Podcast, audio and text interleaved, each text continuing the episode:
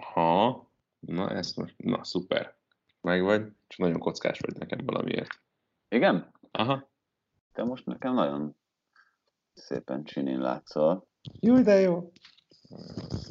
És megnézem magamat, ezt akartam az előbb agyban. Nem tudom megnézni? Pedig én, én magamat nagyon élesen látom. Elvileg itt a kamera jó képet csinál. Aha. Na jó, mindegy. Ezen nem fogunk fennakadni. Gyorsan meg. De nem is javult egyébként? Hát, valami, nem tudom, mindegy. Mm. Tekerem itt a gépen a touchpadot, és nézem, hogy miért nem megy a telefonomon a Facebook odébb. Na jó, kezdjük el. Na hajrá. 3, 2, 1.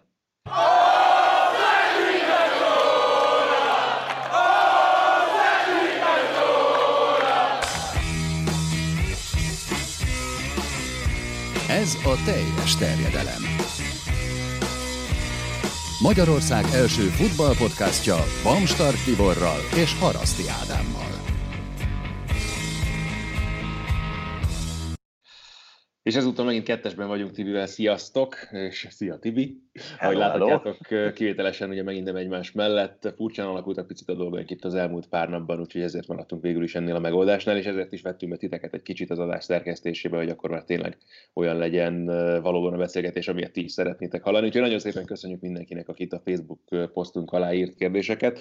Akad szép számmal, és nagyjából meg is adja szerintem a keretét annak, amiről érdemes egyébként is beszélni itt az EB selejtező kapcsán. Úgyhogy ne is nagyon húzzuk az időt, vágjunk bele. Természetesen azért a legtöbben a magyar válogatottról kérdeztetek minket. Én olyan szempontból vagyok érdekes helyzetben, hogy úgy adódott megint, hogy valahogy mind a két mérkőzés alatt dolgoztam. Az egyik alatt ugye pont a csoport másik mérkőzésének a közvetítésében bent a stúdióban, úgyhogy néztük Nyilasi Tiborral azért mi is a horvát meccset.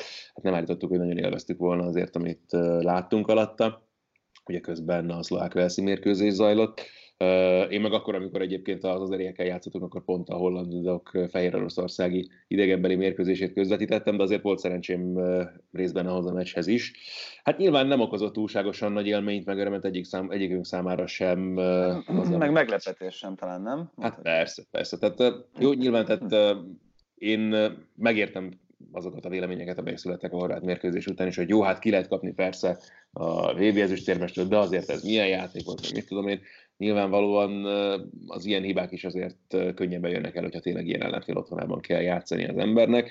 Meg tényleg azzal, hogy én ilyen félszemmel, félig figyelve láttam azt a meccset, biztos könnyebben is vagyok megbocsátó, megbocsátó azzal kapcsolatban is, hogy milyen hibák voltak a játékunkban azon a meccsen. Tragédiának semmiképpen sem nevezném azt, hogy kikapunk egy horvát válogatottól, még 3 0 arányban sem. Ilyen van, nem az volt a realitás, azért azt látni kell, ami Budapesten történt, hogy én legalábbis így vagyok ezzel.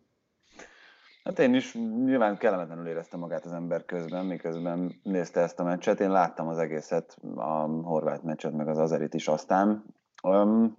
Bántó volt a különbség, és abban tökéletesen igazad van, hogy az ilyen gyermetek hibák azok pont az ilyen mérkőzéseken szoktak szerintem a legtöbbször előjönni. Tehát, hogyha nagyon komoly minőséggel találja szemben magát az ember, hogyha Modric ront rá az emberre a középpályán, hogyha hogyha mm, Rakitic vagy Perisic ellen kell játszania valakinek, akkor könnyebben bele is hibázik az ilyen feladatokba.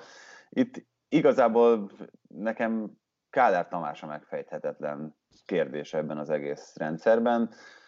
Ugye tudjuk azt róla, és ez, ezt már több helyről olvashattuk, hallhattuk, hogy ő nem nagyon szeret szélsővédőként futballozni, Szó volt arról, hogy volt olyan szövetségi kapitány, akinél emiatt is maradt ki, mert hogy nem volt hajlandó, vagy nem, nem az, hogy nem volt hajlandó, nem, nem akart szélsővédőként játszani, de én most ugye játszott most meg, ezt megelőzően, hú, melyik meccs volt az, ami, ami nagyon rosszul alakult számára, szintén belső védőként, és ott tragikus hibákat követett el, úgyhogy egyébként a Dinamo Kievben ő ezen a poszton játszik. Nem tudom, hogy ennek valami mentális okai vannak-e, vagy, vagy egész egyszerűen jobb, jobb balhátvéd, mint amilyen középsővédő, de, de hát ez nagyon rosszul nézett ki most mind a két alkalommal. Mondom ezt úgy, hogy nekem hosszú évek óta az egyik kedvenc játékosom a magyar válogatottban Kádár Tamás, meg, meg szerintem ő mind a játékával, mind a hozzáállásával sokszor példát mutatott már. Hát ez most nem az volt ez a helyzet, és és nem, tehát számomra ez megfejthetetlen rejtély. Nem tudom, hogy milyen lehet Vili Orbánnal együtt játszani, vagy milyen különbséget jelentett ez az ő szemszögéből. Nem tudom, hogy egyáltalán egy milyen nyelven kommunikálnak, ez is nyilván lehet egy érdekes kérdés mondjuk az ő esetükben. Nem tudom, hogy ez jelentette bármiféle differenciát az ő számára. Hát két, két angolul folyékonyan beszélő fiatalemberről van szó, tehát nem nagyon tudom elképzelni, hogy kommunikációs nehézségek legyenek. Nyilván az, amit feszegetsz, hogy milyen lehet Vili Orbán mellett játszani, az egy, az egy érdekes kérdés lehet, mert itt a kommunikáció mellett a játékstílusnak, meg sok egyéb dolognak is szerepe van. Nagyon-nagyon könnyen elképzelhető, hogy, hogy Vili Orbán mellé sokkal inkább egy olyan karakterű védő illik, mint amilyen barát, és, és ők abszolút működőképes párost alkotnak, Kádárral meg nagyon nem.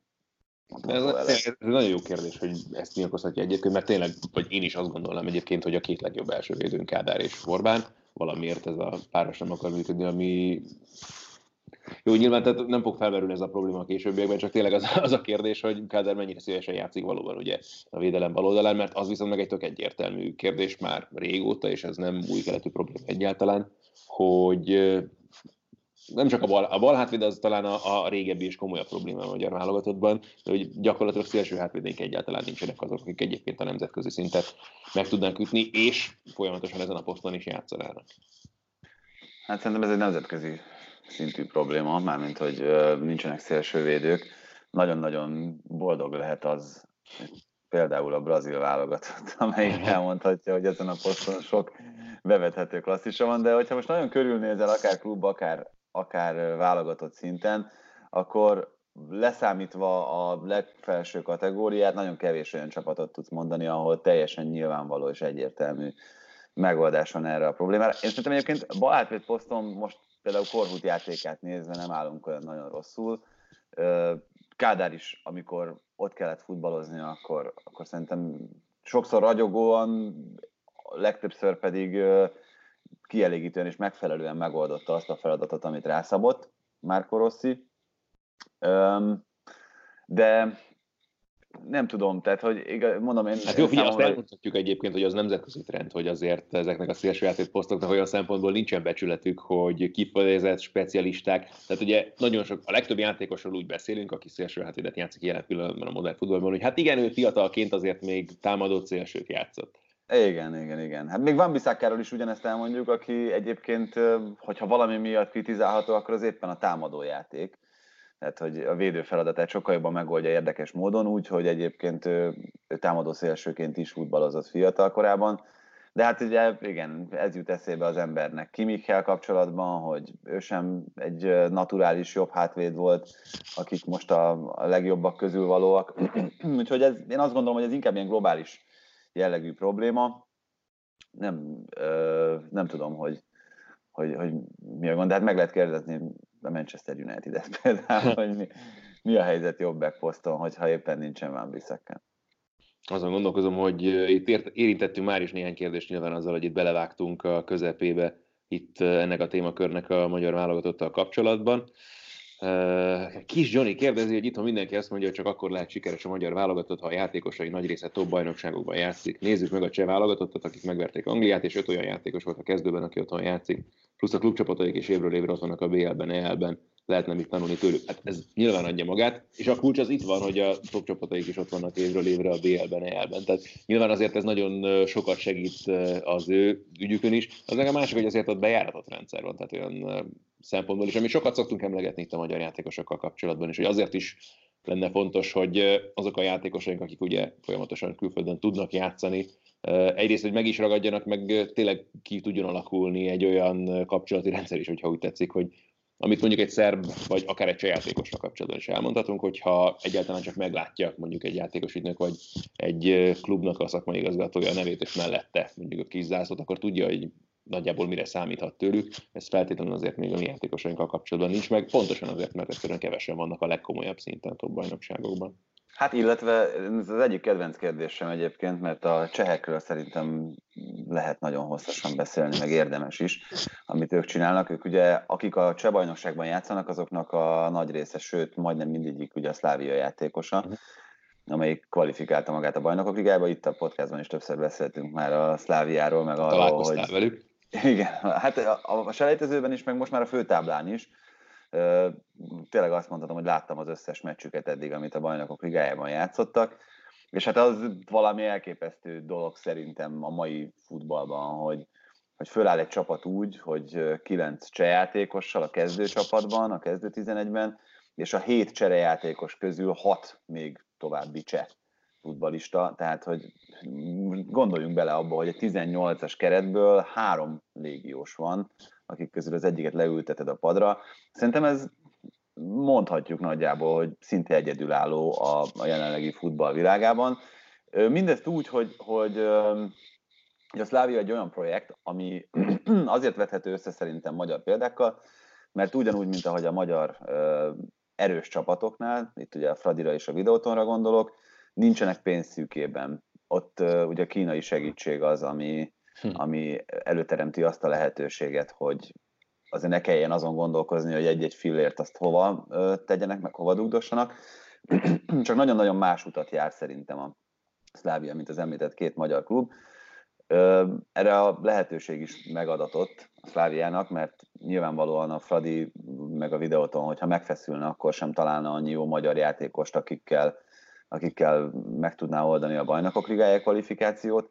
A Szlávia ugye azt teszi, hogy egészen fiatalon más csekluboknak a, a tehetségeit összeszedegeti, összevásárolgatja, és azokból épít egy nagyon masszív csapatot, és hát ennek itt az eredménye. Tehát az angolok legyőzése az szerintem egy nagyon-nagyon jó visszajelzés volt arra, hogy klub szinten mennyire működőképes ez a projekt, és aztán az a válogatott szinten mennyire működik. Hát azért az, hogy a Fradi, amire nagyon büszkék vagyunk, hogy az Európa Ligában szerepel, legjobb esetben is két magyarral áll föl a kezdőcsapatban, az azért mutatja a különbséget a 9 és a 2 között, hogy, hogy mennyivel jár előrébb ez a cseh projekt. Úgyhogy én szerintem azért érdemes erre figyelni, meg azért egy nagyon, nagyon tanulságos történet, mert ez az, amiből rengeteg ötletet, elgondolást lehet meríteni, amit, amit a Szláviánál meg a cseheknél csinálnak.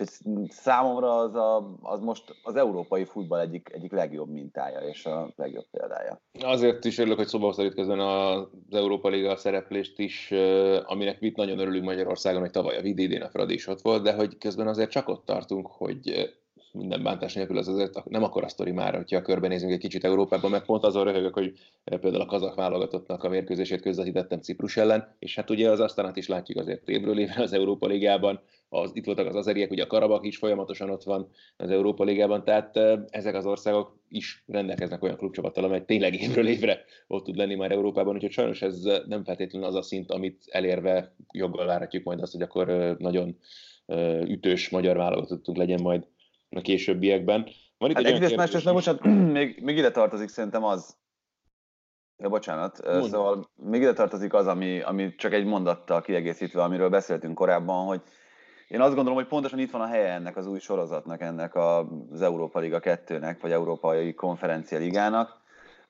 hogy, hogy ezáltal is mondjuk olyan magyar játékosok esetleg, akik egyébként nem férnének oda, mert ugye azt látjuk, hogy a a Fradinak meg a videót annak elég komoly légiós segítségre van szüksége ahhoz, hogy, hogy egy ilyen sikert el tudjon érni. Bízhatunk, vagy legalábbis én nagyon bízom abban, hogy például ebben a sorozatban akár olyan magyar csapatok is majd számításba jöhetnek, meg szóba kerülhetnek, ahol elsősorban magyar tehetségekre tudnak építeni, és azok a magyar tehetségek, azok netán nemzetközi tapasztalattal felvételezve tudnak egy ilyen feladatnak neki menni, mert azt látjuk, hogy, hogy ennek azért hiány vagyunk. Tehát, hogy, hogy Vida nagyon jól játszott például, csak hogy egy példát említsek, de egészen biztos vagyok abban, hogy még, még ennél is jobb teljesítményt lenne képes nyújtani, hogyha, hogyha egy kicsit nagyobb nemzetközi rutinnal rendelkezne. Vele kapcsolatban is érkezett kérés, akkor akár arra is kitérhetünk. És akkor el is mondom az egészet közben Kis Norvi kérdező, hogy nektek nem tűnt úgy az azeri meccsen, hogy sokszor mindenki maga akarta, maga akarta megoldani a helyzeteket. Nekem úgy tűnt, hogy ami a szlovákok ellen jól működött, Sallai Szoboszlai összhang például, az most teljesen fordítva sült el, meg ha Vidáról mondtok véleményt, az is érdekelne. Hát nekem Vida nagy kedvencem egyébként, tehát hogy uh, én... Nem Domágoly természetesen, ezen levettük már itt a horvát meccsen. igen, igen, a haját irigylem csak Domagoly Vidának. Szóval Vida Máté szerintem egy régóta nagyon tehetséges fiatalember, aki, aki nagyon sajnáltam, hogy én, én fiatalon azt gondoltam, hogy ő lesz a, az új Nagy Ádám, vagy az, az új olyan típusú középpályás, aki, aki akár hosszú évekre megoldhatja ezt a problémát a magyar válogatottban, vagy akár valamelyik erős magyar klubcsapatban is. Ugye jelen pillanatban ő a DAC játékosa, és ott nem teljesít rosszul, amennyire tudom. Nagyon jó lenne, hogyha, hogyha ez a fejlődési ív, amit most itt az elmúlt hónapokban, években leírt, akkor az, az, az megmaradna ilyennek. Ugye annak idején még amikor, amikor korosztályos válogatott játékos volt Vida, akkor hallottam róla sokat, és akkor emiatt kezdtem el figyelni őt, és szerintem ő, ő, ő, benne még most is, amit az előbb is mondtam, nagyon-nagyon keveset láttunk abból, amit, amire képes, vagy amit tud, úgyhogy, úgyhogy hajrá, és jó lenne, hogyha, hogyha ez kiderülne az elkövetkezendő egy-másfél évben, hogy, hogy őt bizony alulértékelték. Az egy érdekes kérdés, hogy most mi miért nem működött ezen a két meccsen. Nyilván a, egyrészt külön is kell választani, mert két uh, abszolút különböző szituációról van szó Horvátországban, akárki akármit mond, nem volt reális. Hát az, hogy nyerni menjünk, az végképp nem, de ha nagyon őszinték akarunk lenni a pontszerzésen, tényleg attól függetlenül, hogy akármi történt itt az első meccsen, mert az meg teljesen egyértelműen látszott, hogy mennyire formán kívüli volt akkor még az a horvát válogatott, amelyik itt Budapesten játszott meg, hogy mennyire nem is vette komolyan. Nem csak azt a meccset egyébként, hanem ott előtte az azeriek elleni hazai mérkőzésüket is. Hát itt az Azerbajdzsán elleni meccs meg teljesen egyértelmű, hogy itt azért pláne a horvátországi eredményt, meg az ott mutatott játékot követően egyértelmű volt, hogy itt mindenki rá volt görcsölve arra, hogy már pedig itt muszáj nyerni. Most nem akarok ilyen frázisokat pufogtatni, hogy győzelmi kényszer alatt kellett játszani, mert ez azért elég komoly hülyeség, ezt nem szeretem, hogyha ezzel takarozunk, de az biztos, hogy nagyon szerettek volna szerintem bizonyítani a válogatott játékosai, és ha, ilyenkor is hajlamos az ember azért mutaságokat elkövetni, meg nem feltétlenül azt részben tartani, hogy mi hangzott el mondjuk egy meccset megelőző taktikai értekezleten. Rögtön itt emellett a kérdés mellett van egy másik, ami Nagy Ádámmal kapcsolatos, meg az ő szerepéről a válogatottban. Nyilván ugye az ő hiányában kellett most Videmátéhoz fordulnia Márko Rosszinak, meg azt is kérdezi emellett Bújdos Roland, hogy mennyi esélyt látunk arra, hogy nyerünk Velszben. Az utóbbit nyilván könnyebben meg tudom válaszolni, de beszéljünk akkor egy kicsit tényleg Ádiról is, mert miatt sokan aggódtak, hogy mi lesz majd a válogatottal. Hát az ő szerepe szerintem nagyon fontos. Itt teljesen mindegy, hogy magyar válogatottról, vagy, vagy klubcsapatról, vagy bármilyen más nemzeti csapatról beszélünk, az egyensúly teremtés az ugye mindig egy, egy rendkívül lényeges szempont minden csapatnál én azt látom, hogy ennek a magyar válogatottnak az egyensúlya az elég erősen megborul, hogyha, hogyha nincsen Nagy Ádám, még akkor is, hogyha egyébként itt ugye előbb már beszéltünk Vida tehetségéről, meg arról, hogy ez a szerep, ez, ez akár rá is várhat hosszú távon.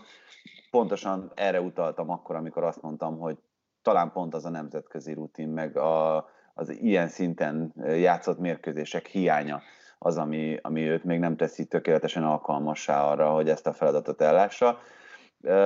Ádám ezt a szerepet látja el, és ha itt most már a horvátok ellen játszottunk, akkor én szerintem nagyon fontos ezt látni, meg megjegyezni, hogyha valaki nézte ezt a mérkőzést, meg hogyha valaki néha néz intermérkőzéseket ebben a szezonban, itt most Conte irányítás alatt, akkor figyelje már Brozovicsot, mert, mert amit itt például ellenünk is játszott, hát az, az valami elképesztő. Tehát, hogy úgy, hogy, hogy ha már itt beszéltünk, hogy ki az, aki jobb hátvédként kezdett, és ki az, akiből, akiből az lett, Brozovic nagyon nem, nem védekező középpályásnak indult, de azzal a játéki intelligenciával, amivel megoldja annak a posztnak az elvárásait, azzal nagyon-nagyon kevesen rendelkeznek, és ugyanúgy, mint ahogy Ádámnál, Brozovicsnál is ezt tartom kulcsnak, az intelligenciát, azt, hogy hogyan tudja olvasni a játékot, azt, hogy hogyan tudja azt felmérni, hogy éppen mi következik.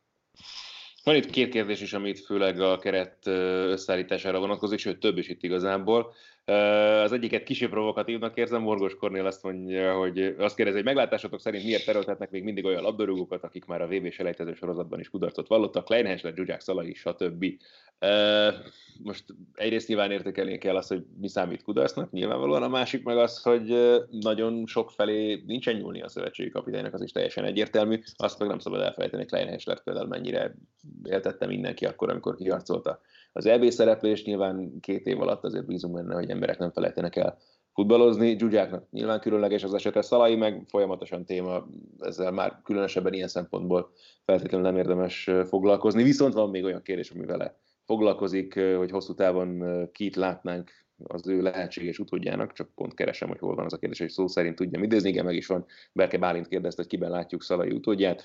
Tudom, hogy rendkívül megosztott, de ilyen típusú és stílusú robosztus centerjátékos nem nagyon rohangál a honi bajnokságban. Erre volt ugye rögtön egy komment alatta is majd Boldizsártól, hogy futácsot ugye sokat emlegették, de ugye ő is már 29 éves, és futácsra külön is vonat, vonatkozik kérdés, próbálom is keresni, hogy kitette fel, hogy benne látunk-e, hogy látjuk ennek az esélyt, hogy ő mostanában szerepet kapjon, illetve hogy szerintünk szükség lenne é rá a válogatottban, meg is van, Pinter Dávid kérdezte, nem lenne hely ebben a válogatottban ne éppenséggel még lehetne is, akár a képességi alapján. Arról én már kevesebbet tudok mondani, hogy ő speciál per pillanat milyen formában játszik, és itt az arra vonatkozó kérdéssel kapcsolatban is azért csak óvatosabban fogalmaznám meg a véleményemet, hogy kit látok szívesebben a válogatott keretben, mert ez meg egyértelmű. Én a Magyar Bajnokság eseményeit azért olyan nagyon komolyan nem követem, és akkor ezt akár erősebben is megfogalmazhattam volna. A külföldön játszó és komoly szinten játszó magyar játékosok közül meg gyakorlatilag ez már-már azt is jelenti az ő esetükben, hogy azonnal ott is a meghívó a válogatottban, hiszen nem nagyon dúskálunk azért bennük. Hát igen, én futással kapcsolatban ugyanez a helyzet velem is, mint amit te mondtál, hogy igen, láttuk, ügyes, meg egyébként Szalai karakteréhez talán ő az, aki, aki leginkább passzintható. Fecével kapcsolatban is ugyanez elmondható. Én egyébként bevallom őszintén, nagyon örültem annak, hogy ő, ő visszakerült a válogatottba.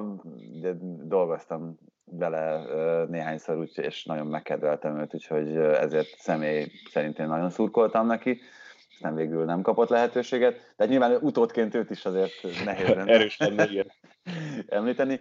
Hát egyrészt ugyanez a helyzet, amit te mondtál, hogy nem látom annyira a magyar focistákat, akik pedig külföldön játszanak és szóba kerülhetnek, Sallói Dani, Német Krisztián, ők nagyon-nagyon más. Persze. Persze, tehát hogy, hogy Szalai utódként őket említeni is szerintem elég komoly botorság lenne.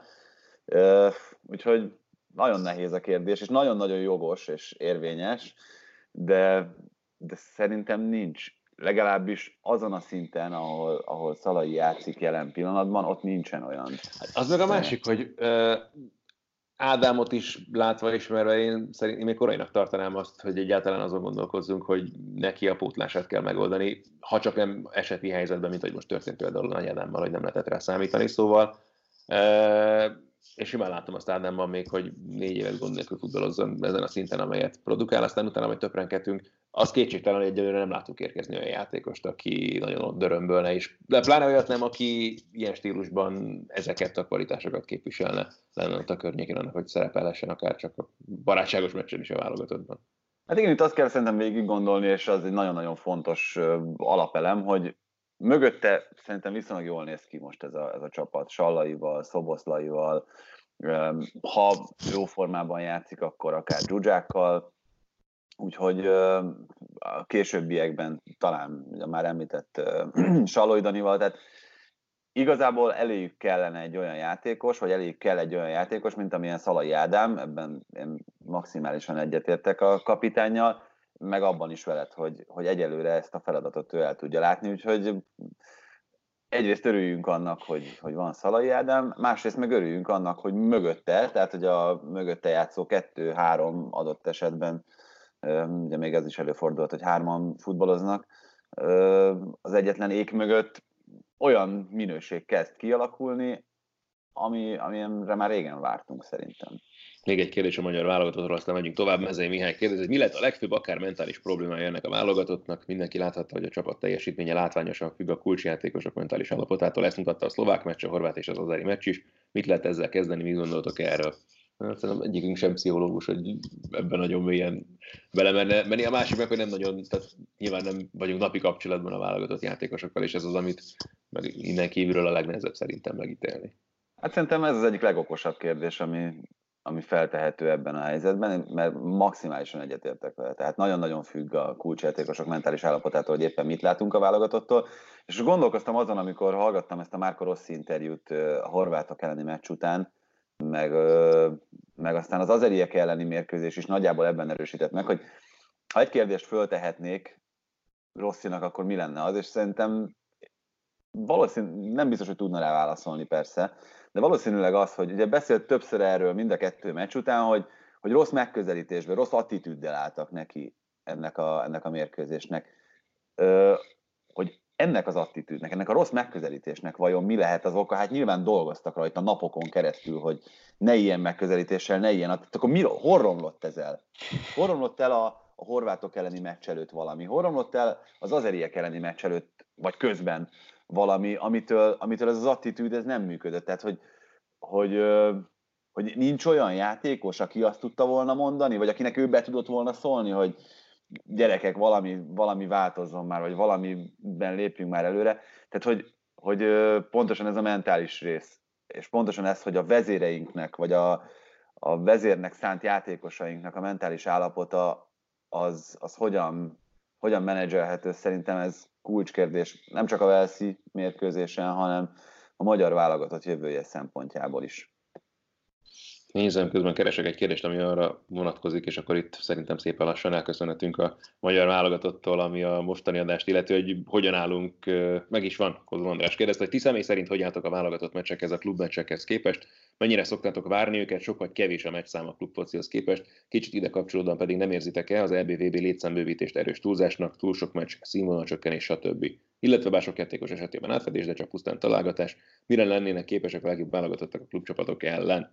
Erről beszélgettünk azért szerintem már többször korábban is a podcastben, egyrészt, hogy a klubcsapatok nyilvánvalóan erősebbek, szervezettebbek tudnak lenni, mint egy válogatott, már csak azért is, mert ugye mennyi időt töltenek közösen együtt a válogatottak alapvetően a klubcsapatokhoz képest, meg hogy nyilván egy klubcsapatnak a, az összeállításánál, a keret összeállításánál ugye nincsen megkötve az edzők keze azzal kapcsolatban, hogy milyen játékosok kerülhetnek be a csapatba. Hogy hogyan állunk a válogatott meccsekhez képest, én nagyon szeretem őket, tehát nekem ezzel kapcsolatban nincsenek ilyen véleményeim, hogy hajítsuk ki a fenébe, meg tudom is, én nagyon szeretem a válogatott meccseket, eleve szeretem a magyar válogatott meccsét, az mindig különleges érzés, és nagyon várja az ember, pláne, hogyha komolyabb meccset játszik, de nyilván az, hogy mostanában elég sok ebből is elejtezett közvetítek, ez mindig más feladat, meg kicsit másként kell ugye rá készülni az embernek, úgyhogy ilyen szempontból is nagyon szeretem, meg hát tök jó, én most például ugye a holland válogatottat láthattam, más kérdés, hogy milyen teljesítményt nyújtottak, vagy a franciákat szerintem rólunk is, róluk is fogunk még egy picit beszélni a későbbiekben. Szóval én ilyen szempontból is nagyon szeretem. Hát azt meg már sokszor elmondtam itt a podcastben, abban egészen biztos vagyok, hogy én nagyon nem vagyok a híve a további létszembővítésnek. Az Európa bajnoksággal kapcsolatban is, ezt ugye sokszor elmondtam, már eleve, amikor ugye itt a kiutást sikerült kiarcolni a magyar csapatnak, hogy ezt azért is kell értékén kezelni, mert nem a 16 közé jutott ki a magyar válogatott. Aztán látva magát a tornát, úgy voltam már vele, hogy még talán valószínűleg ez a határ, de lehet, hogy a 20 azért normálisabb, reálisabb lenne, mint olyan létszám, ami alapján érdemes lenne meghatározni azt az európai elitet, amelynek ott a hely az Európa-bajnokságon. Az, ha 48 csapatos VB-től meg ki vagyok, ezt már nagyon sokszor elmondtam, tényleg uh, epét hányok, szóval az tertelmes baromságnak tartom. Tudom, hogy Tibinek ezzel kapcsolatban kicsit más a vélemény, hogy teret is adnék neki, hogy ezt megfogalmaz. Ja, nem, hát a 48 csapatos VB az alapvetően ö, nem jó, tehát hogy egyetértek azzal, amit, amit mondasz, csak mindig azt mondom, hogy értem a hátterét, meg a motivációit, meg, meg tudom azt Nekem, mondani. Ja, az a bajom ezzel az egész, hogy ennek gazdasági mozgatórugói vannak. Persze. Meg ki. tudom azt mondani egyébként, hogy ha ennyire, ennyire nem tetszik, akkor, akkor válogass ki azokat a meccseket az első szakaszból, amik érdekelnek. Azok nyilván kevesebben vannak, meg, meg, meg hogyha annyira nem tetszik. Bocsánat, az valami riasztás bekapcsolt a telefonomon, de közben gyorsan. Akkor, hogyha valami ennyire nem tetszik, akkor, akkor kezd csak onnantól nézni, amikor már izgibb lesz a, a történet. Ez, az egész VB feelingnek veszi el a... Ez azért mondom, hogy ezt, ezt értem valahol. Nekem ennél sokkal jobban fáj például ez a, ez a sok helyszínes Európa-bajnokság, mert ennek, mm. ennek, ennek még kevesebb értelme van.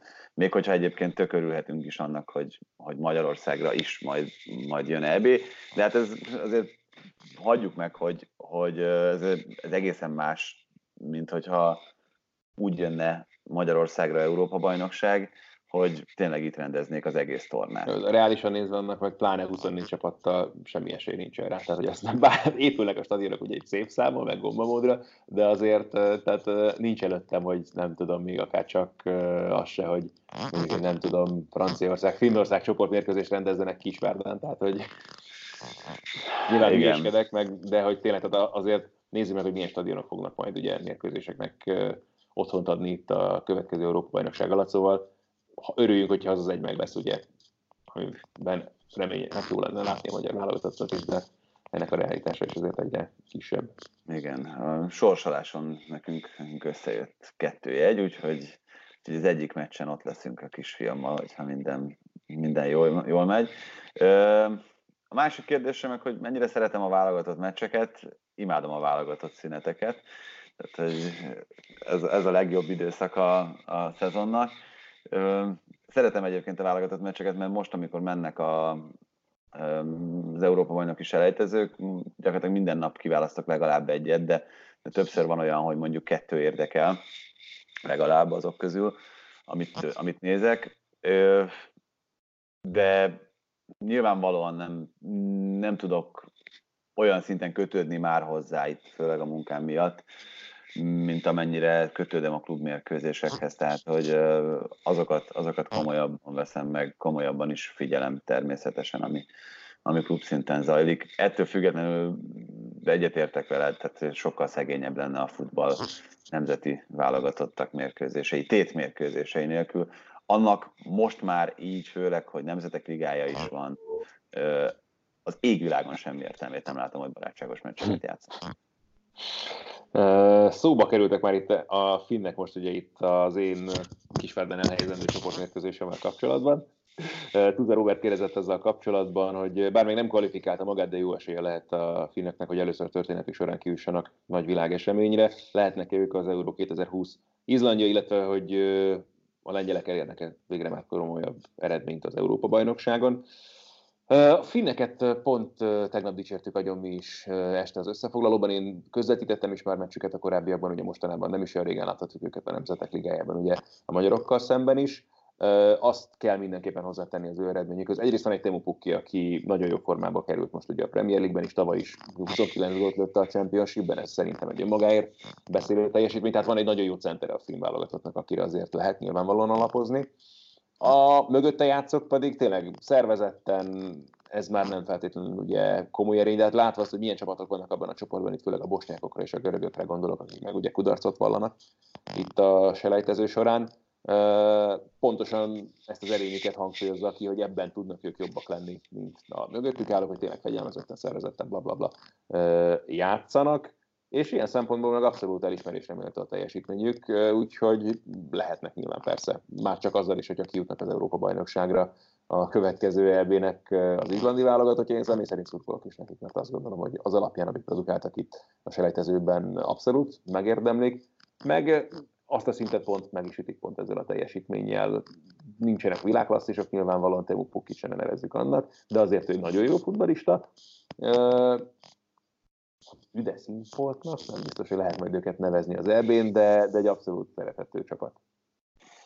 Én ennyi minden nem tudtam volna mondani a finnekről, de egyetértek veled.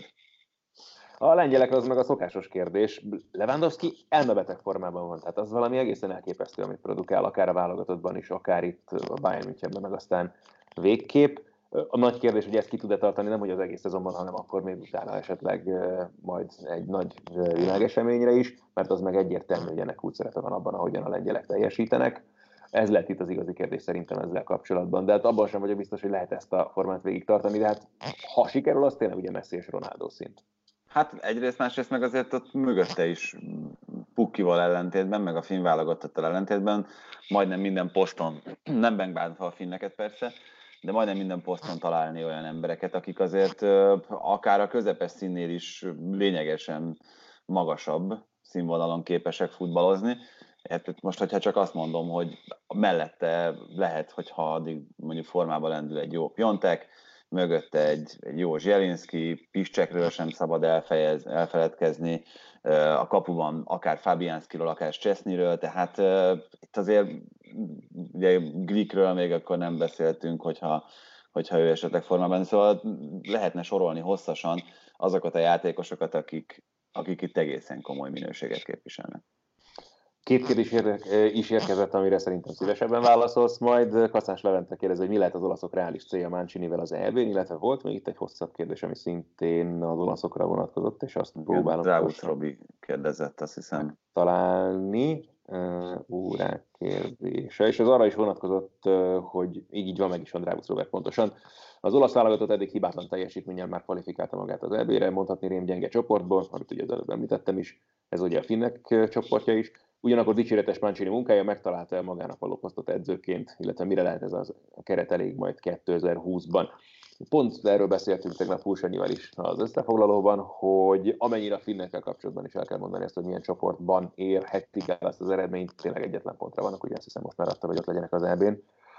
Az olaszok eredményeit is ez helyezi azért alapvetően kontextusba, hogy egy elég gyér teljesítményt produkáló csoportban játszanak, de ezzel együtt is, csak látványra is. Amikor én találkoztam az olasz válogatottal, azért ez nem feltétlenül az a csapat. Ők is bele tudnak azért aludni mérkőzésekbe. Azt hiszem a grúzok elleni selejtezőt közvetítettem pont, amiben abszolút ez volt. A klasszikus, tényleg csak a kötelezőt adjuk ki magunkból mentalitás, de azért amikor elkapja a vonalat ez a csapat, ez, ez nagyon tetszetős focit tud produkálni, úgyhogy ilyen szempontból meg bizakodóbb vagyok. Azt nem tudom, hogy, hogy játékerőben azért szerintem nagyon messzire még mindig azt gondolom, hogy nem feltétlenül érdemes várni őket.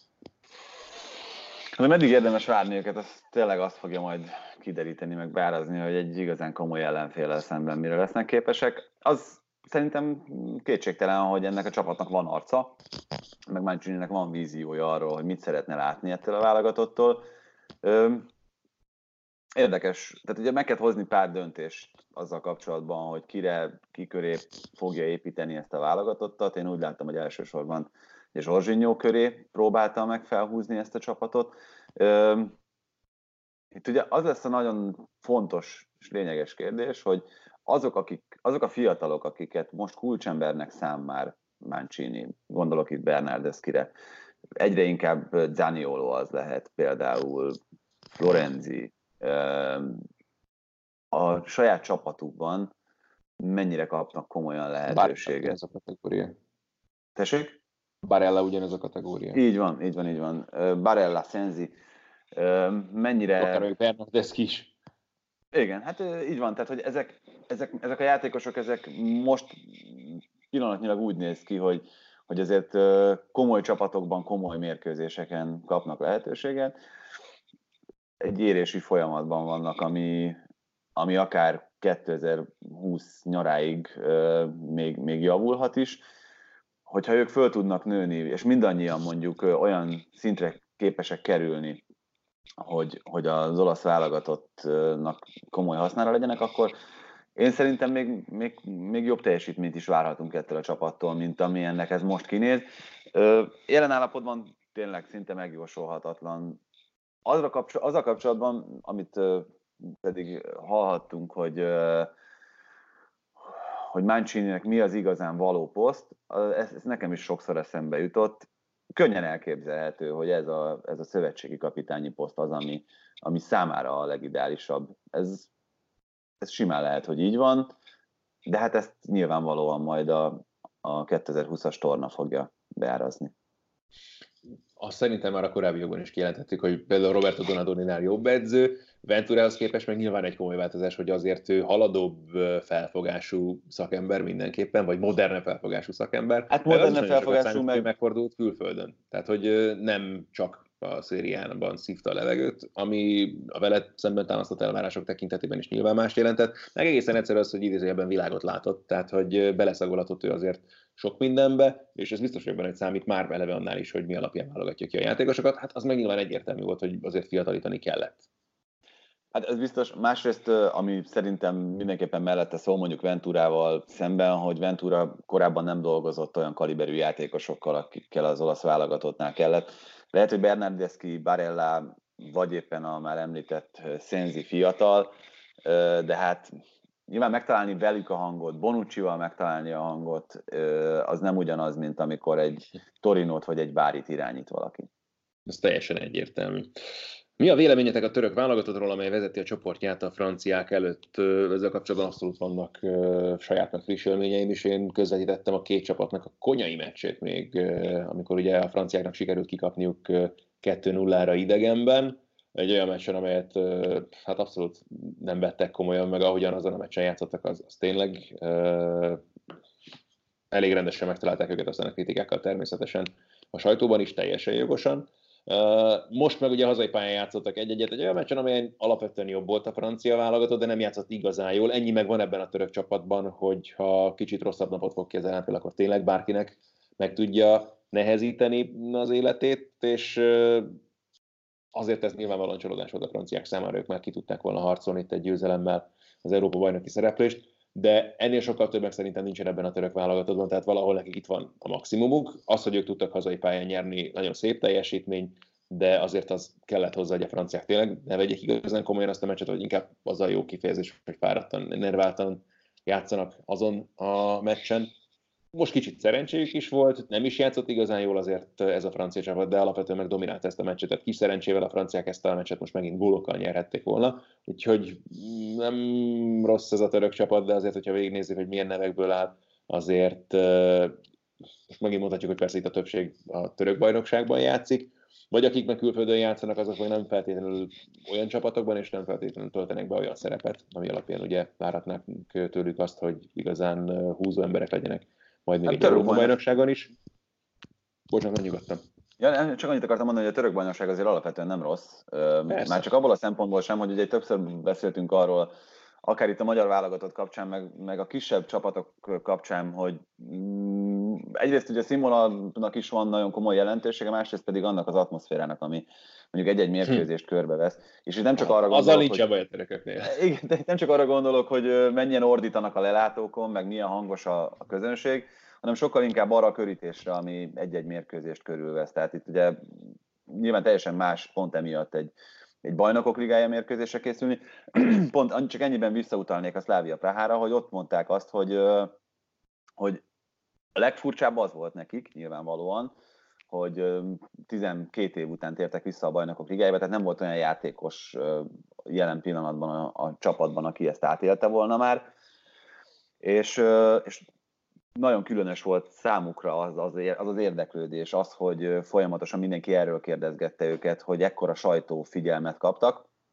Törökországban szerintem például ezzel nincsen probléma, tehát ö, ott éppen emiatt én azt gondolom, hogy a, az ott játszó játékosok azok könnyebben elviselik a, az ilyes fajta nyomást, úgyhogy ez az, ami, ami mondjuk ö, mellettük szólhat, hogyha egy hasonló erősségű ö, európai kis középcsapattal hasonlítjuk össze őket. Érkezett egy kérdés itt az angolokkal kapcsolatban, illetve nem a legszorosabban az angol válogatottak kapcsolatban, ezt kiemelte Sós Márk is. Mit gondoltok De Bruyne és Trent Alexander-Arnold összehasonlításáról, mint irányítók a saját csapatukban? Ugye a különbség az, hogy De a középpályán játszik, Alexander Arnold meg nyilván jobb hátvédként. El tudjuk-e képzelni Alexander Arnoldot a középpályán, és akkor ez is még fűzött hozzá pár gondolatot. Uh, nyilván elsőre furcsán is hangozhat maga a kérdés, aztán az, hogy milyen szerepet tölt be mondjuk Alexander Arnold a Liverpoolban, az ugye megint egy másik történet, vagy akár az angol válogatottban, de ugye emlegetünk itt Kimiket uh, a korábbiakban, aki abszolút ugye most, ahogyan láttuk például korábban Filip Lámot is ugye betette a középpályára Pep Guardiola, nyilván nem feltétlenül ugyanabban a szerepben, de hogy ilyen szempontból nem feltétlenül erednek ez a gondolat egyáltalán, aztán most azt meg szerintem többet tudsz róla mondani, hogy a Liverpoolban milyen szerepe pontosan Alexander Arnoldnak ilyen szempontból. És mennyire lehet összehasonlítani De Bruyne-vel ebben, talán ez a legérdekesebb mondjuk. Hát abban lehet összehasonlítani őket, és ez téma volt Angliában is az elmúlt hetekben, napokban, hogy ugye van ez az expected, expected goals, meg expected assist mhm. mutató, és ez itt az expected assist-ben található némi rokoni kapcsolat Alexander Arnold és De Bruyne között De Bruyne áll az első helyen ebben a mutatóban, Alexander Arnold a másodikon. Szerintem nagyon más azért a kettő játékosnak a szerepe, már csak azért is, mert Klopp taktikájától függ leginkább az, hogy Alexander Arnold mennyire kap lehetőséget és szabadságot abban, hogy előre törjön a támadásokkal. Vannak olyan időszakai a meccsnek, amikor Alexander Arnold rengeteget kapcsolódik be a támadásokba, de ö, amellett, hogy szerintem a világ két legjobban beadó játékosai közül kettőről beszélünk, mert hogy azért a, a várható gólpassz mutatójuk ezért is többek között nagyon magas. Emellett két nagyon játékintelligens futbalistáról van szó, amit ha máskor nem, akkor legkésőbb akkor tapasztaltunk, amikor a Barcelona ellen ott volt az a gyorsan elvégzett szöglet. Alexander arnold hogy mennyire gyorsan reagált, mennyire gyorsan ismerte föl az adott szituációt. Ettől függetlenül azért Alexander Arnold szerepköre pont a védekezés miatt lényegesen kötöttebb, mint, mint De Bruyne. Ezért szerintem hiba lenne akár az angol válogatottól, akár a Liverpooltól az, hogyha rá a jelenleginél nagyobb terhet raknának, mert hogy az egyértelműen a, a védekezés beli mutatóinak, vagy a védekezésben mutatott teljesítményének a rovására mehetne. Beszéltünk itt korábban az egyensúlyról, szerintem ezt nem szabad felborítani, amit könnyen meg lehet tenni, hogyha Alexander Arnold más egyéb erényeire koncentrálnak. Én azt gondolom, hogy ő most azon a poszton, ami játszik, jobb hátvédként a, a leginkább hasznos, meg a leginkább használható, akár az angol válogatottban, akár a Liverpoolban. Ha az egyiket, vagy ha a másikat akarnánk jobban erősíteni nála, akkor, akkor valamiből mindenképpen elvennénk. Mit szóltál egyébként az angolokhoz ezen a két mérkőzésen, mert nyilván egészen másként kell kezelni, meg másként is alakult nagyon ez a két meccs. Tehát, én úgy vagyok vele, hogy nyilvánvalóan nem nagyon számítottak rá. Ha megnézzük, hogy hogy áll fel ez az angol válogatott, fú, nagyon sok van benne, és nagyon-nagyon jól néz ki, főleg ez a csatásor, vagy támadósor, az valami egészen fenomenális, és azért hátrébb sem néz ki feltétlenül nagyon rosszul, főleg most már látva például, hogy Mount is mennyit játszik a Chelsea-ben. Ezzel együtt is még azt mondom, hogy Csehországban éppenséggel előfordulhat az, hogy ki lehet kapni, emiatt feltétlenül nagyon nem kell szégyenkezni, aztán, hogy hogyan alakult ez a mérkőzés, az megint egy másik történetet, aztán Bulgáriában meg sikerült azért itt sok mindent feletetni ezzel kapcsolatban. Igen, a csemecset végig láttam, a bolgárok ellennek csak a góljait.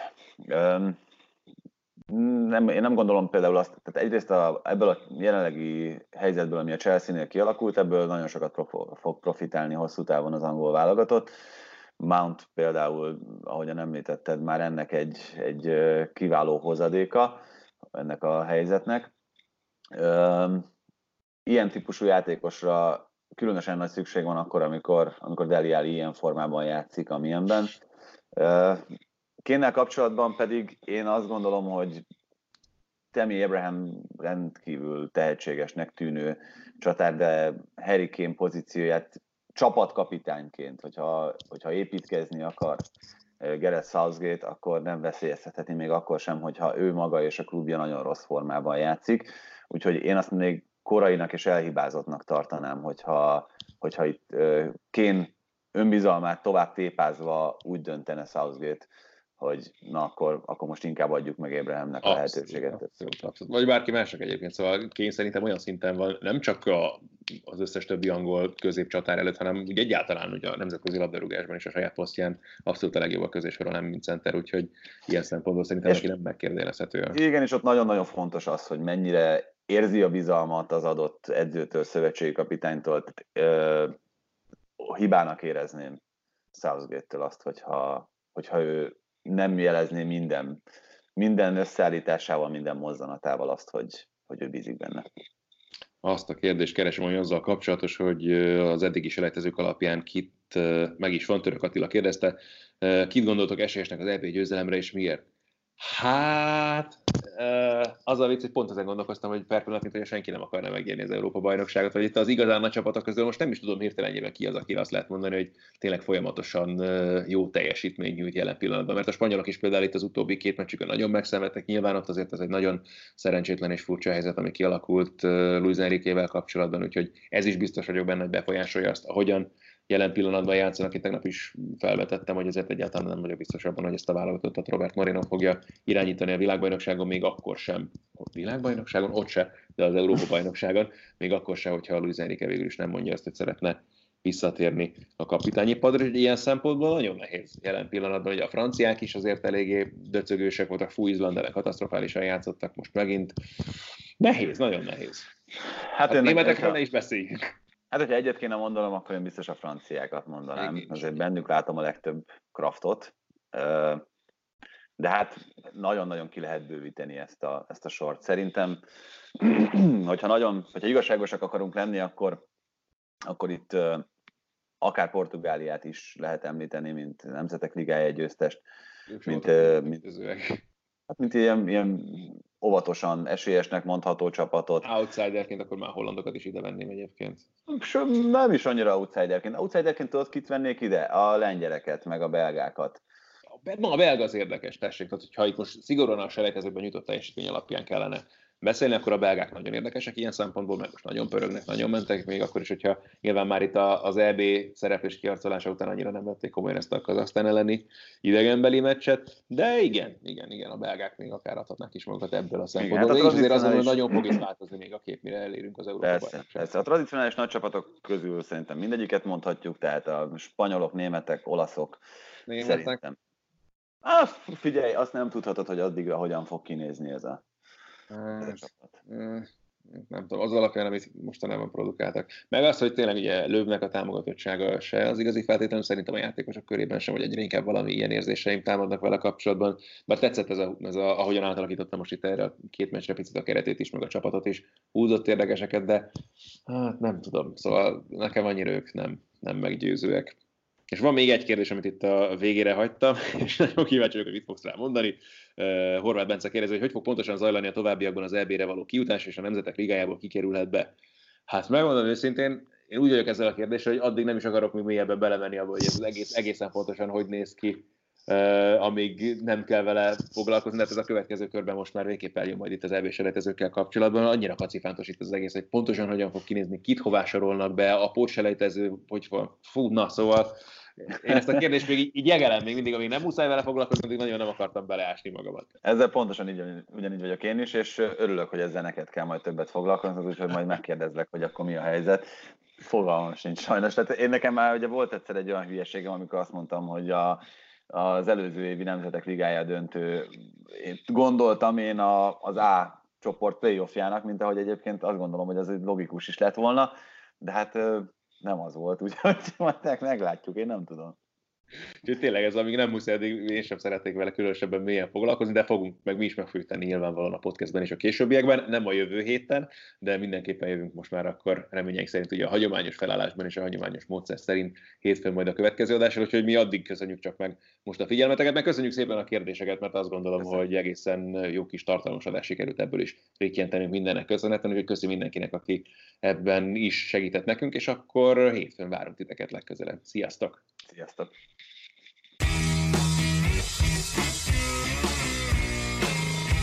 Ez volt a teljes terjedelem. Magyarország első futballpodcastja Bamstark Tiborral és Haraszti Ádámmal.